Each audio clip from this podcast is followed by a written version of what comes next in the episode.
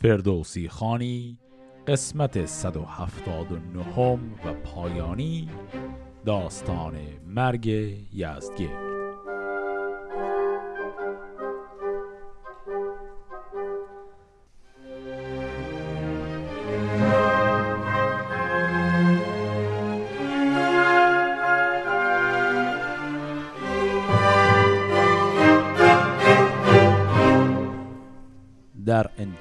قسمت قبل دیدیم که یزدگرد وقتی شکست خورده بود از اون لشکری که از طرف توران اومده بودن لشکری که فردی به نام بیژن فرستاده بود و ماهوی فرمان روای مرو هم به او خیانت کرده بود در یک آسیایی گرفتار شده. اونجا تک و تنها هست و الان ماهوی خبردار شده که او در اون آسیاست. دیدیم که بزرگان اطراف ماهوی به او نهیب زدند که به شاه آسیبی نرسونه. ولی در این حال بعد از مشورت با پسرش ماهوی به این نتیجه رسید که باید یزگرد رو کشت. چو بشنید ماهوی بیدادگر سخنها کجا گفت او را پسر؟ چون این گفت با آسیابان که خیز سواران ببر خون دشمن بریز که او نیز هرگز نیاید به دست چون از من چنین آشکارا بجست. چو بشنید از او آسیابان سخن نه سردید از آن کار پیدا نبون شبانگاه انیران خرداد ماه سوی آسیا رفت نزدیک شاه. ز درگاه ماهوی چون شد برون دو دیده پر از آب و دل پر ز خون. سواران فرستاد ماهوی زود پس آسیابان به کردار دود. بفرمود کان تاج آن گوشوار همان مهران جامعه شاهوار نباید که یک پر از خون کنند. ز تن جامعه شاه بیرون کنند. بشد آسیابان دو دیده پراب به زردید و رخسار چون آفتاب. همی گفت که روشن کردگار؟ تویی برتر از گردش روزگار. تا زین ناپسندید فرمان اوی همکنون بپیچان دل و جان اوی. بر شاه شد دل پر از شرم و باک رخانش پراب و دهان پرز خاک. به نزدیک تنگ اندر آمد به هوش چنان چون کسی راز گوید به گوش. یکی دشنه زد بر توهیگاه شاه رها شد به زخمندر از شاه.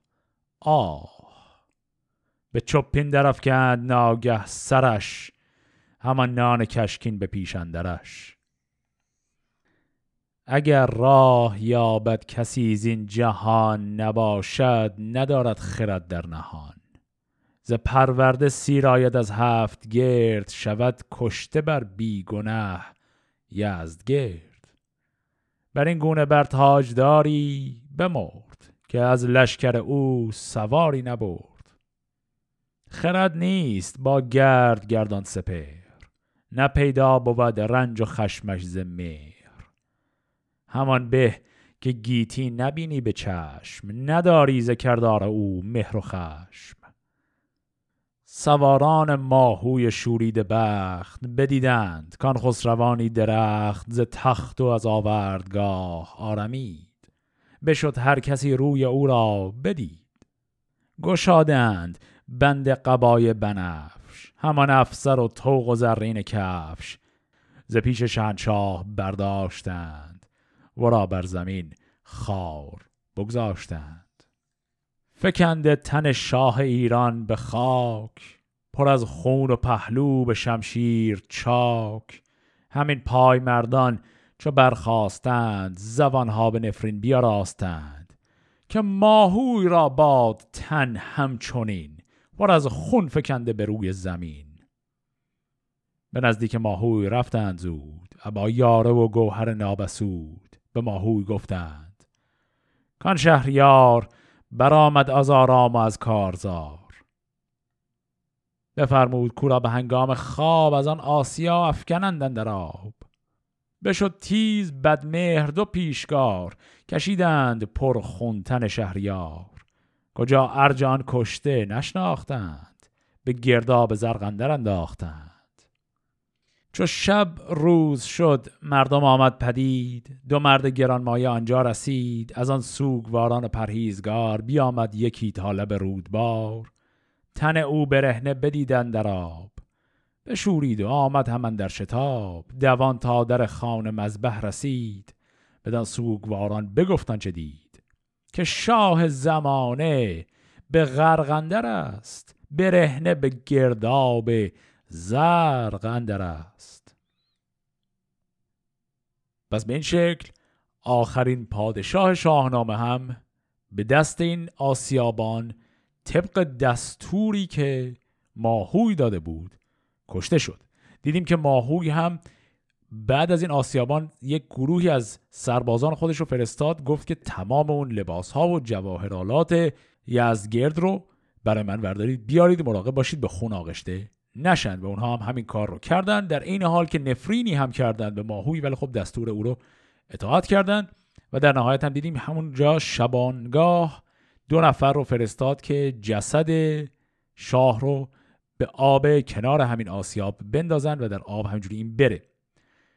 و فردا صبحش که شد آدم های این جسد رو کنار آب پیدا کردند برفتند از آن سوگواران بسی سکوبا و رهبان زهر در کسی. خروشی برآمد ز رهبان به درد. کی تاج بر شاه آزاد مرد؟ کسی تاجداری بدین سان ندید. نه پیش از مسیح این سخن کس شنید که بر شهریاری زند بنده ای یکی بد نژادی و افگنده ای بپرور تا بر تنش بد رسید و این بحر ماهوی نفرین سزید. دریغان بر و یال و بالای اوی دریغان دل و دانش و رای اوی دریغان سر تخمه اردشیر دریغان جوان و سوار هجیر. تنومند بودی خرد با روان ببردی خبر زین به نوشین روان که در آسیا ماه روی تو را جهاندار و دهیم جوی تو را به دشنه جگرگاه بشکافتند برهنه به دابندرش یافتند. همانا که آن خاک بریان شود روانش به پرویز گریان شود. خروشان شود دخمه اردشیر که نشنید کس شاه در آبگیر. سکوبا از آن سوگواران چهار برهنه شدند در آن رودبار. گشاده تن شهریار جوان نبیره جهاندار نوشین روان. به خشکی کشیدند از آن آبگیر بسی مویه کردند برنا و پیر. به باغندرون دخمه ای ساختند سرش را به دبرندر افراختند. سر زخمان دشنه کردند خشک به دبق و به غیر و به کافور و مشک. بیاراستندش به دیبای زرد. قصب زیر و دستی زبر ورد. می و مشک و کافور و دبق و گلاب. سکوبا بیندود بر جای خواب. چه گفتان گران مای رهبان مرو که بنهفت بالای آن زاد که بخشش ز کوشش بود در نهان. که خوشنود بیرون شود زین جهان؟ یکی گفت اگر چند خندان بود چون دان که از دردمندان بود که از چرخ گردان پذیرت فریب که او را نماید فراز و نشیب. دگر گفت کان را تو دانا مخوان که تن را پرستد نراه روان. همه خواسته جوید و نام بد نترسد روانش ز فرجام بد. دگر گفت اگر شاه را لب ببست نبیند همی تاج و تخت نشست. نه مهر و پرستنده و بارگاه نه افسر نه کشور نه گنج و سپاه. دیگر گفت که از خوب گفتار اوی ستایش ندانم سزاوار اوی. همی صرف کشتو به باغ بهشت ببیند روانش درختی که کشت. دیگر گفت یزدان روانت ببرد تنت را بدین سوگواران سپرد. روان تو را سوگدمند این بود تن بدکنش را گزند این بود. کنون در بهشت است بازار شاه به دوزخ کند جان بدخواه راه. دگر گفت که شاه رامش پذیر که با شهریاری و با اردشیر درودی همان برک کشتی به باغ درفشان شدن خسروانی چراغ. دگر گفت که شهریار جوان بخفتی و بیدار بودت روان. لبت خاموش و جان به چندین گله برفت و تنت ماند ای در یله. تو بیکاری و جان به کارندر است تن بدسگالت به بارندر است. بگوید روان گر زبان بسته شد ببالید جان گر تنت خسته شد. اگر دست بیکار گشت از انان روانت به چنگ در آرد سنان. دگر گفت که نام بردار نو تو رفتی و کردار شد پیش رو تو را در بهشت است تخت این بس است زمین بلا بهر دیگر کس است. دگر گفت کان کس که او چون تو کشت ببیند کنون روزگار درشت. سقف گفت ما بندگان توییم نیایشگر پاک جان توییم که این دخم پرلال باغ تو باد کفن دشت شادی و راغ تو باد. بگفتند و تابوت برداشتند. زهامون سوی دخمه بگذاشتند. بدان خوابگه رفت ناکام شاه. سر آمد بر او رنج تخت و کلاه. این داد خانیم بر یزدگرد وگر کینه خانیم از این هفت گرد. وگر خود نداند همی کین و داد مرا فیلسوف هیچ پاسخ نداد. وگر گفت دینی همه بسته گفت. بماند همی پاسخ در نهفت. گرت هیچ گنج است ای نیک رای بیارای دل را به فردا مپای. که گیتی همه بر تو بر بگذرد زمان دم ما همی بشمرد. در خوردنت چیره کن بر نهاد اگر خود بمانی دهد آن که داد. مرا دخل و خوردن برابر بودی زمانه مرا چون برادر بودی تگرگ آمد امسال برسان مرگ. مرا مرگ بهتر بودی زان تگرگ. در هیزم و گندم و گوسپند ببستین برآورد چرخ بلند. میاور که از روزمان بس نماند. چون این بود تا بود و بر کس نماند. خب این ابیات هم پایان کار یزدگرد سوم بود. مروری بکنیم.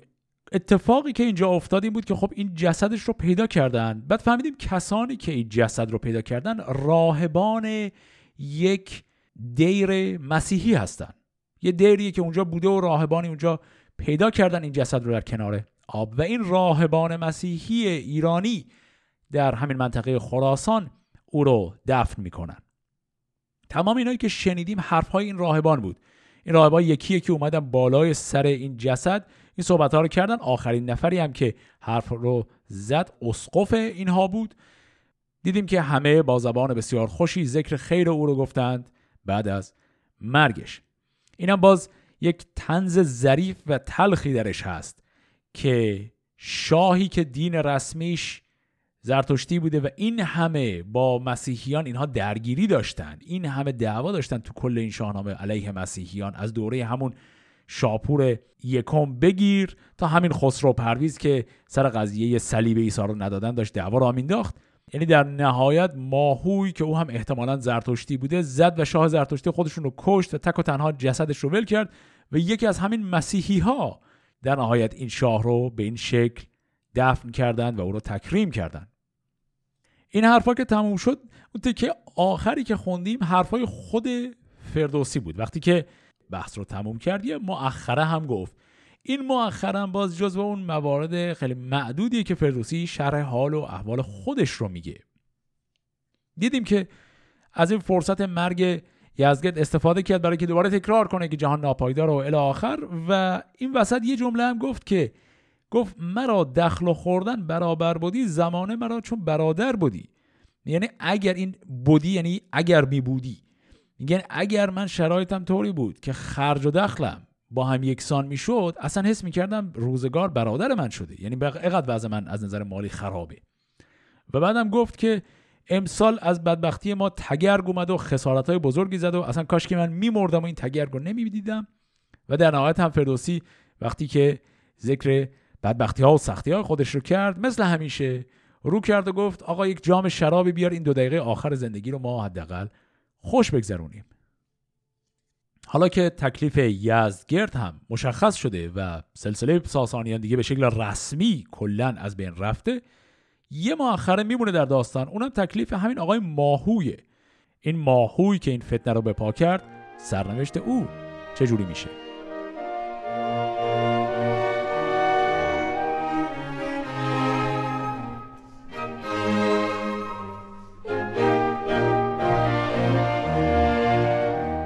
کس آمد به ماهوی سوری بگفت که شاه جهان گشت با خاک جفت سکوبا و قسیس و رهبان روم همه سوگواران آن مرز و بوم برفتند با مویه برنا و پیر تن شاه بردند از آن آبگیر.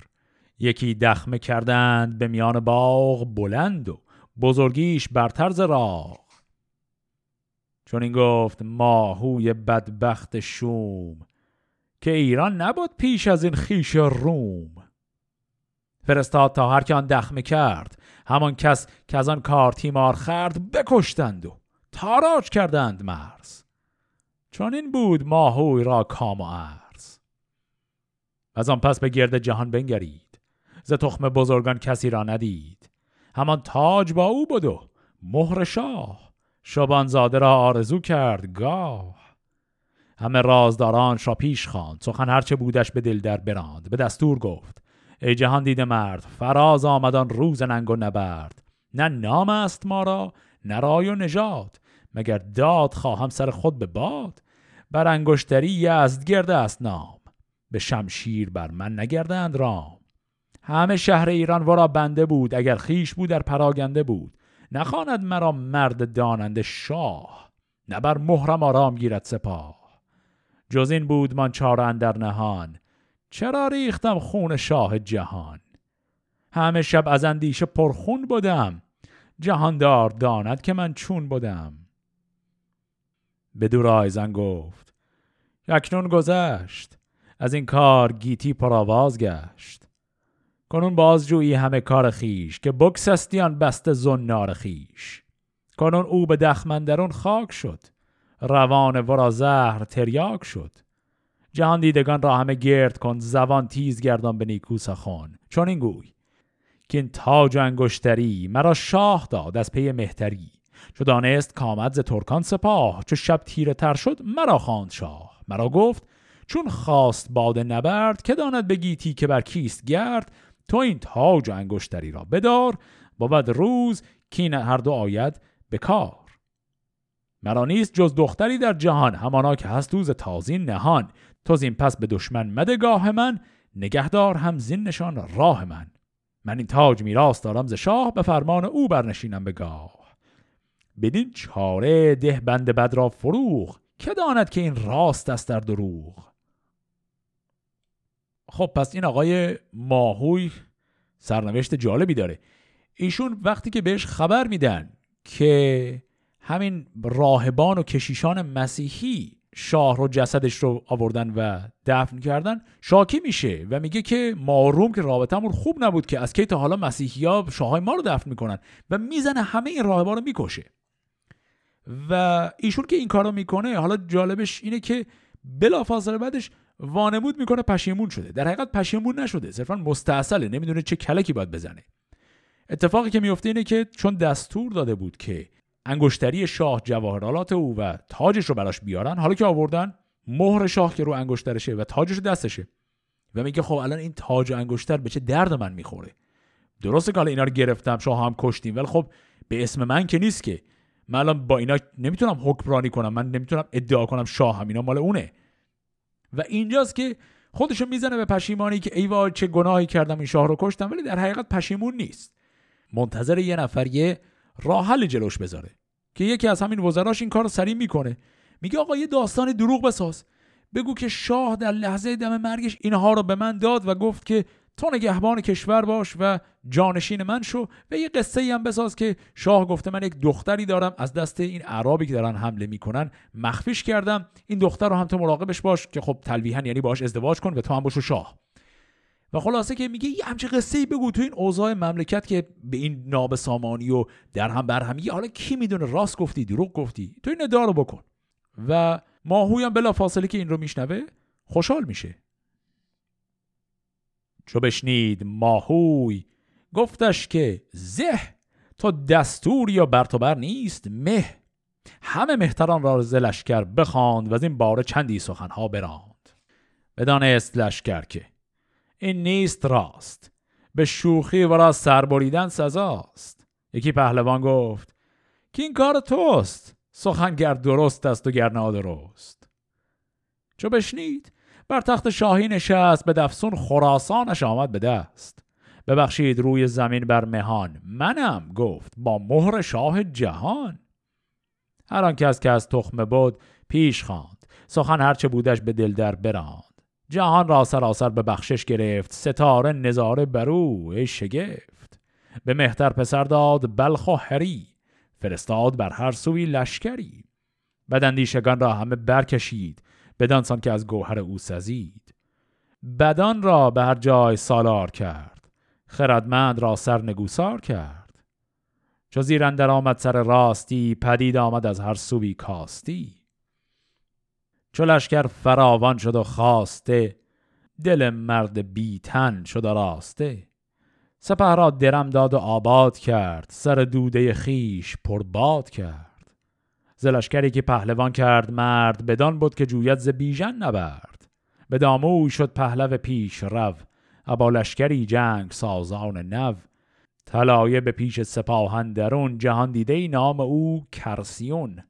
به شهر بخارا نهادند روی چنان ساخته لشکری جنگ جوی. بدو گفت ما را سمرقند و چاج باید گرفتن بدین مهر و تاج. به فرمان شاه جهان یزد گرد که سالار بود زیر این هفت گرد ز بیژن بخواهم به شمشیر کین که از او تیره شد بخت ایران زمین. پس اینجا وقتی که ماهوی می‌خواد همین نقشه رو پیاده کنه. این قصه عجیب و غریب رو بگه که بله دم مرگش یزدگرد من رو جانشین کرد و اینا. اینو به بزرگان لشکرش میگه. این بزرگان همه مسخرش می‌کنن. ولی در این حال میگن که خب آقا تو دیگه قدرتمندترین بین ما تو هر چی می‌خوای این داستان هم ما باور کنیم باشه چشم. هیچکی باور نمی‌کنه ولی خب به هر حال میپذیرند. ماهوی هم واقعا حس می‌کنه بر تخت پادشاهی کشور نشسته. پایتخت خودشو می‌کنه در همون خراسان. شروع می‌کنه منشور بخش مختلف دادن. یه ضرر میده به این پسرش. بزرگان کشور رو جمع می‌کنه. به این و اون مقام میده و همون کاری که در حالت عادی شاه می‌کنه رو شروع می‌کنه کردن. و در این حال علم انتقام رو هم بلند می‌کنه. میگه که این بیژن که همون فرمانده ترکانی بود که در منطقه سمرقند بودند گفت این بیژن خون یزگرد گردن اونه. و من انتقام یزگرد رو بعد از اون بگیرم و ما می‌خوایم بریم اصلا تا منطقه سمرقند و چاج همه اینا رو فتح کنیم. پس ایشون هیچی نشده نه تنها جای شاهی برای خودش تصویر کرد بلکه می‌خواد حالا انتقام شاه قبلی رو هم بگیره. چون این تا به بیژن رسید آگهی که ماهوی بگرفت شاهنشهی به هر سو فرستاد مهر و نگین. همه رام گردد بر او بر زمین. کنون سوی جیهون نهاده است روی به پرخاش با لشکری جنگجوی. بپرسید بیژن که مهرش که داد؟ برو کرد گوینده زان کار یاد. بدو گفت برسام که شهریار نه من بردم از چاچ چندان سوار بیاوردم از مرف چندان بنه. بشد یزدگرد از میان یک تنه؟ تو را گفته بود تخت زرین اوی همان یاره گوهراگین اوی همان تاج و گنجش فرستم به چاچ. تو را بایدن در جهان تخت آج. به مروندرون رزم کردم سه روز. چهارم چو بفروخت گیتی فروز شدم تنگ دل رزم کردم درشت. جفا پیش ماهوی بنمود پشت. چو ماهوی گنج خداوند خیش بیاورد بیرنج و بنهاد پیش چون آگنده شد مرد بیتن به چیز مرا خود تو گفتی ندیده است نیست به مروندرون بود لشکر دو ماه. به خوبی نکرد و به مادر نگاه. بکشت و خداوند را در نهان چنان پادشاهی چراغ جهان. سواری که گفتیم میان سپاه همی برگزارد سر از چرخ ماه.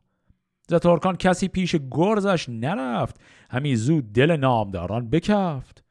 چون آگنده شد پادشاهی گرفت بدین گونه ناپارسایی گرفت. طلایه همی گوید آمد سپاه. نباید که بر ما بگیرند راه. چو بدخواه جنگی به بالین رسید نباید تو را با سپاه آرمید. گل خو به پالیز شاهان مباد چو باشد نباید ز پالیز یاد. خب اینجا حرفای اون سرداری که از طرف بیژن رفته بود به نام آقای برسام رو شنیدیم. وقتی به بیژن میگن ماهوی اومده داره لشکر می‌کشه بیژن میگه که خب جریان چی بود؟ برسام یه دور تعریف می‌کنه. که آقا اصلا مگر این ماهوی به ما نگفته بود بیاید بجنگید و ما بهتون این هدایا رو میدم و خلاصه اون جریان ها و اینا؟ ماهوی به ما گفت بیاد بجنگید. ما سه روز رفتیم جنگیدیم. روز چهارم ماهوی اصلا خودش این جنگو ول کرد رفت. و بعدم در خفا زد و اون شاه رو کشت. و میگه شاه اینقدر قدرتمند بود که اصلا ما جرأت نمی‌کردیم بریم پیشش. چون تک و تنها بود. دیگه هیچ چاره نداشت و شکست خورد. بعدم ماهوی زد و کشتش. و به عبارتی کل واقعیت این ماجرا رو این آقای برسام به همین آقای بیژن گفت و بیژن جریانه که ماجرا چیه. و حالا می‌خوان برن سراغ سپاهی که ماهوی آورده.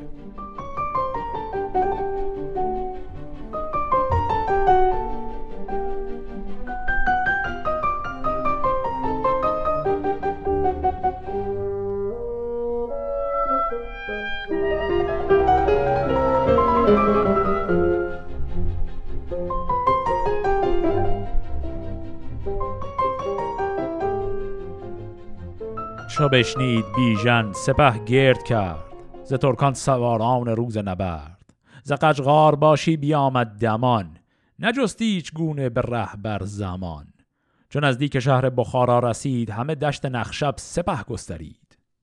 به یاران چنین گفت که اکنون شتاب مدارید تا او بدین روی آب به پیکار من پیش آرد سپاه مگر باز خواهم از او کین شاه.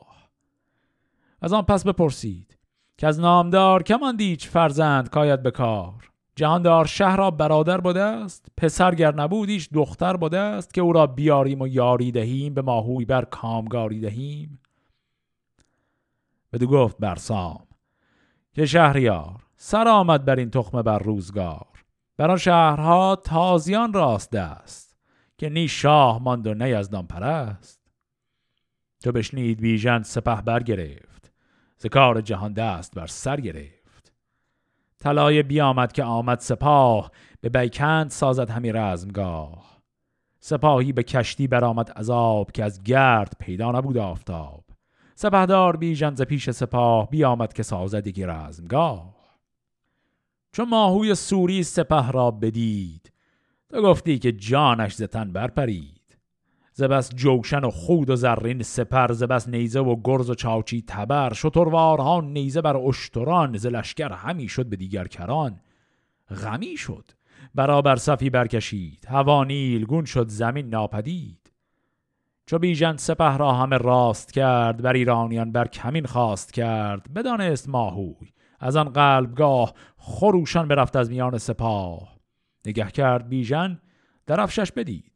بدانست کو جست خواهد گزید. به برسام فرمود که از قلبگاه به یک سو گذاران که داری سپاه نباید که ماهوی سوری به جنگ بترسد به جیهون کشد بیدرنگ. به تیزی برو چشم از او برمدار که با او دگرگونه سازیم کار. چو برسام چینی درفشش بدید سپه راز لشکر به یک سو کشید. همی تاخت تا پیش ریگ فرب پراژنگ رخ پرز دشنام لب. مرو را به ریگ فرب در بیافت رکیبش گران کرد و اندر شتافت. چون نزدیک با او برابر بود نزد خنجر او را. دلیری نمود کمربند بگرفت و او را ز زین برآورد و آسان بزد بر زمین. فرود آمد و دست او را ببست. به پیش اندر افکند و خود برنشست. همانگه رسیدند یاران بدوی. همه دشت از او شد پر از گفتگوی. به برسام گفتند که این را مبر بباید زدن گردنش را تبر. چون این داد پاسخ که این راه نیست نز این تاختن بیژن آگاه نیست. پس اینجا وقتی که دو لشکر میرن برسن به هم اینجا جالبه که بیژنه که ادعا می‌کنه که من می‌خوام انتقام این شاه رو بگیرم که نشون میده رابطه بین ایران و همسایه شرقیش در این زمان رابطه خوبی بوده و اینا واقعا دشمنی خاصی با هم نداشتن. رو همین حسابم الان بیژن که طرف همسایه هست می‌خواد انتقام یزدگرد رو از ماهوی بگیره. و بیژن میاد میگه که از این یزدگرد بچه‌ای برادری پسری دختری کسی هست ازش که ما اون رو به عنوان پادشاه قبول کنیم و این بالاخره مسیر رو ادامه بدیم. و بهش میگن که نه هیچ کس از خاندانش اصلا نمونده. و طرف غرب هم که اون طرف پایتخته اونا اون تیکه الان فتح شده به دست اعراب. تازیان اونجا رو گرفتن. بنابراین اصلا کلا دیگه این قضیه تمام شده. و وقتی که این دو لشکر به هم می‌رسند ماهوی همون کار رو می‌کنه که میشه حد زد. ایشون می‌بینه که ای واو این لشکر حریف چقدر عظیمه. انگار اصلا تا حالا به فکرش نرسیده بود که لشکر ترکان قرار لشکر بزرگی باشه. و همونجا بیژن می‌دونه که این ماهوی دنبال در رفتنه. این بخواد باز فرار کنه.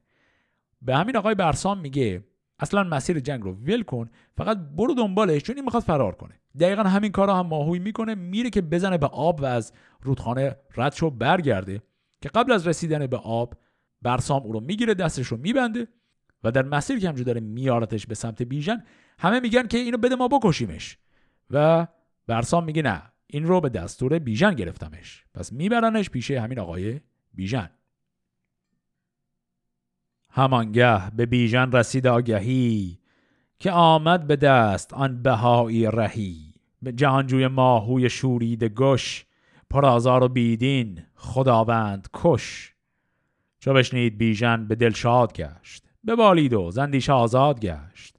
شرایی زدند از بر ریگ نرم همی رفت ماهوی چون باد گرم. گنهکار چون روی بیژن بدید خرد شد ز مغز سرش ناپدید. شد از بیم همچون تنی بیروان به سربر پراگند ریگ روان. بدو گفت بیژن که ای بد نژاد که چون تو پرستار کس را مباد چرا کشتیان دادگر شاه را خداوند پیروزی و گاه را؟ پدر بر پدر شاه و خود شهریار زنوشین روان در جهان یادگار. چون این داد پاسخ که بر بد کنش نیاید مگر کشتن و سرزنش. بدین بد کنون گردن من بزن. بیانداز در پیش این انجمن. بترسید کش پوست بیرون کشد. تنش را بدان کینه در خون کشد. نهانش بدانست مرد دلیر. به پاسخ زمانی همی بود دیر. چون این داد پاسخ که ایدون کنم که کین از دل خیش بیرون کنم. بدین مردی و دانش و رای و خوی همی تاج و تخت آمدت آرزوی.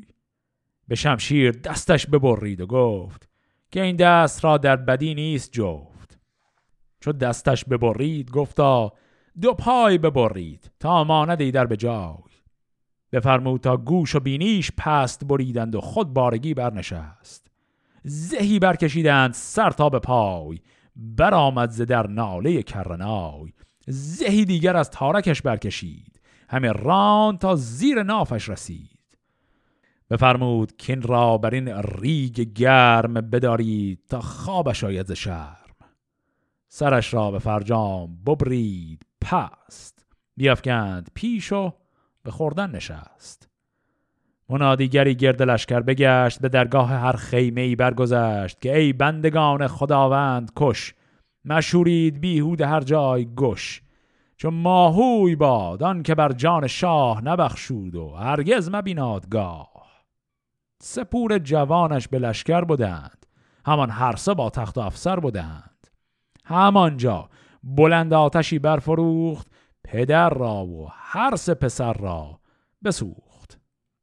از آن تخمه کس در زمانه نماند و گرماند هر کس که دیدش براند. بزرگان بران دوده نفرین کنند. سر از کشتن شاه پرکین کنند. که نفرین بر او باد و هرگز مباد که او را نه نفرین فرستد به داد. کنون زین سپس دور عمر بود. چه دین آورد تخت منبر بود. پس به این شکل سرنوشت فجیع آقای ماهوی رو هم دیدیم. دیدیم که وقتی بیژن رو اسیر کرده بود بهش گفت چرا این کارو کردی؟ این ظلم رو کردی. ماهوی گفت که آقا بیا منو بکش اصلا تمومش کنیم اینا رو. بعد که ماهوی داره هی میگه منو بکش بیژن می‌فهمه که دلیلش اینه که ماهوی میترسه که او رو به حالت فجیعی بکشن به همین دلیل اصرار داره که زودی بکشید من رو. و چون می‌دونه این رو میگه نه اتفاقا من می‌خوام تو رو زجر کشت کنم. و دیدیم که به چه شکل خیلی فجیعی. اول دستش بعد پاش بریدن و بعد هم گوش و بینیش رو بریدن و بعد هم او رو زه کشیدن که خب خیلی شکنجه وحشتناکیه. و خلاصه تکه تکش کردن این بنده خدا رو. به هر حال این سرنوشت شوم نصیب ماهو شد و دیدیم که هر سه تا پسرش رو هم آتش زدن و کشتند و گفت که هر کسی هم که از دوده اینا دیگه باقی مونده یا دچار نفرین میشه یا به اشکال مختلف میمیره. و اینجا داستان شاهنامه به پایان خودش می‌رسه. دیدیم که با اون بیت کنون سپس دور عمر بود اصل داستان کتاب به پایان رسید. فردوسی یک مؤخره کوتاهی هم داره و با این مؤخره کل کتاب رو تمام می‌کنه به این شکل. چو بگذشت سال از برم شست و پنج فزون کردم اندیشه و درد و رنج. به تاریخ شاهان نیاز آمدم به پیش اختر دیرساز آمدم. بزرگان و بادان شازادگان نبشتند یک سر همه رایگان. نشست نظاره من از دورشان تو گفتی بودم پیش مزدورشان. جز احسنت از ایشان نبود بهرم بکفتن در احسنتشان زهرم. سر بدرهای کهن بسته شد و از آن بند روشن دلم خسته شد. از این نام و نامداران شهر علی دیلم و بود لف راست بر. هویه قطیبست از آزادگان که از من نخواهد سخن رایگان که هموار کارش به خوبی روان به نزد بزرگان روشن روان. از اویم خور و پوشش و سیم و زر وزو یافتم جنبش و پای و پر. نیم آگه از اصل و فرع خراج. همی غلطه من در میان دواج. چو سالندر آمد به هفتاد و یک همی زیر بیت اندر آرم فلک. تن شاه محمود آباد باد سرش سبز و جان و دلش شاد باد. چنانش ستایم که تا در جهان سخن باشد از آشکار و نهان. مرا از بزرگان ستایش بود. ستایش ورا در فضایش بود که جاوید بادان خردمند مرد همیشه به کام دلش کار کرد. همش رای و هم دانش و هم نسب چراغ عجم آفتاب عرب. سرآمد کنون قصه یزد گرد به ماه سپندار مز روز ارد. ز هجرت شده پنج هشتاد بار به نام جهان داور کردگار. این مؤخره شاهنامه بود و با این ابیات کل کتاب به پایان رسید. در این مؤخره هم نکاتی رو می‌بینیم که من قبلا در اون قسمت ویژه‌ای که درباره زندگی فردوسی داشتیم بهشون اشاره کرده بودم. دوباره حالا خیلی مختصر ارز کنم. اینجا فردوسی داره شکوه و شکایت می‌کنه از بزرگان اطراف خودش که این کتابش رو دارن هی میدن به نسخه نویسان. هی به قولی کپی کنن و این نسخه های مختلفش رو داشته باشن. چون به نظر می‌رسه در همون زمان حیات فردوسی کتاب بسیار طرفدار داشته و داره میگه اینهایی که هی کتاب من رو دارن به قول امروزی ها کپی می‌کنن و این نسخه رو دارن استفاده می‌کنن و ازش لذت می‌برن اینا فقط به من احسنت و باریکلا میگن و این احسنتشون به درد من نمی‌خوره. به عبارتی داره میگه یه پولی به ما نمیدن. فقط همینجوری میگن احسنت آفرین چه شعر خوبی گفتی. و از این بابت فردوسی بسیار دلگیره.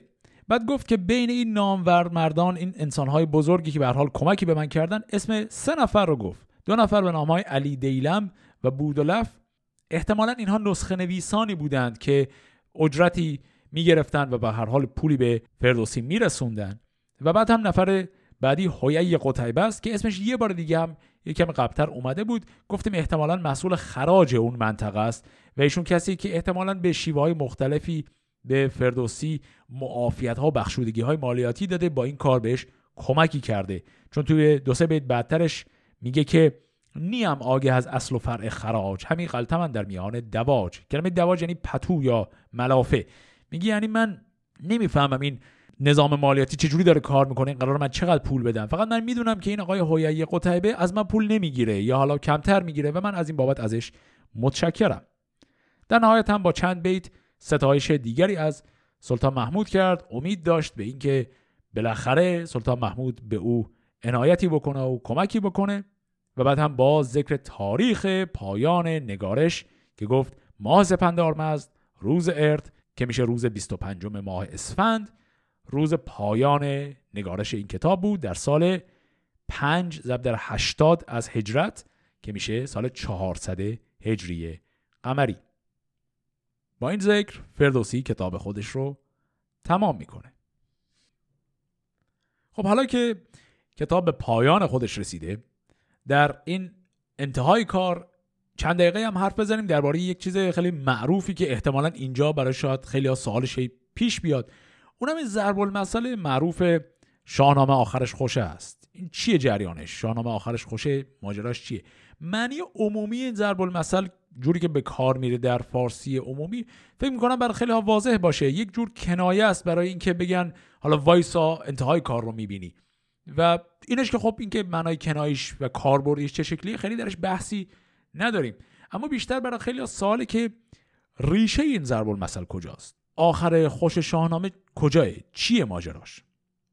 حدسهای خیلی زیادی زده شده دربارش. و نظریه ها و تئوری های خیلی مختلفی ادبا و پژوهشگران دادن.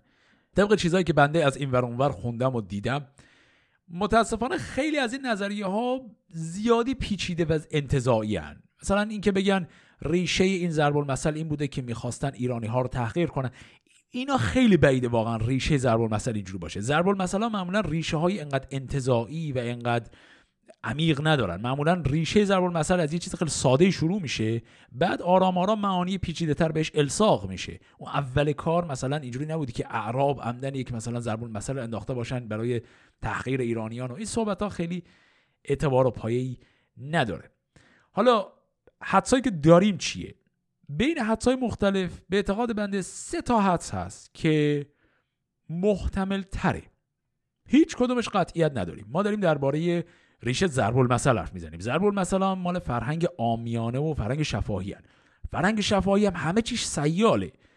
هیچ چیز درست درمانی نیست که بتونیم بهش استناد کنیم. هر چی داریم حدسه. حدس هایی که محققان و پژوهشگران زدن برای این حدس هم یه استدلالایی دارن. من سه تا حدس رو میگم. به نظر بنده این سه تا بین حدس های مختلف از همه محتمل تره حدس اول به تاریخ استنساخ به نسخه نویسی شاهنامه ربط داره. در نسخه نویسی سنتی شاهنامه معمولا اینطوری بوده که ابتدا و انتهای کتاب دو تا چیز مختلف میذاشتن دو تا متن مختلف که اینا اصل شاهنامه نبودن. یعنی شروع کتاب های نسخه خطی شاهنامه معمولا با یه متن کوتاهی بوده. پایانش هم با یه متن کوتاه دیگه ای بوده. اینا این ور اونور اول و آخر کتاب قرار می گرفتن و اون چیزی که شروع بوده به شکل سنتی مقدمه نصری بوده که بهش میگیم مقدمه نصر شاهنامه ابو منصوری. همون شاهنامه ابو منصوری که ریشه اصلی شاهنامه فردوسی هست مقدمی که به نصر نوشته شده توی اون کتاب به شکل سنتی اون حفظ شده و خیلی از نسخهای دستنویس شاهنامه اون مقدمه رو اول می نویسن بعد شروع می‌کنن مقدمه خود فردوسی و شعر شاهنامه رو ادامه میدن. بعد در انتهای کتاب هم چیزی که اضافه می‌ذارن چیزی که بهش میگیم حجونامه. حجونامه جریانش چیه؟ حجونامه یک شعریه یک مصنویه بر همون وزن و ساختار خود شاهنامه قرار داره. امروزه خیلی از پژوهشگران معتقدن که حجونامه کلا چیز جلیه یعنی مال فردوسی نیست و بهش نسبت داده شده.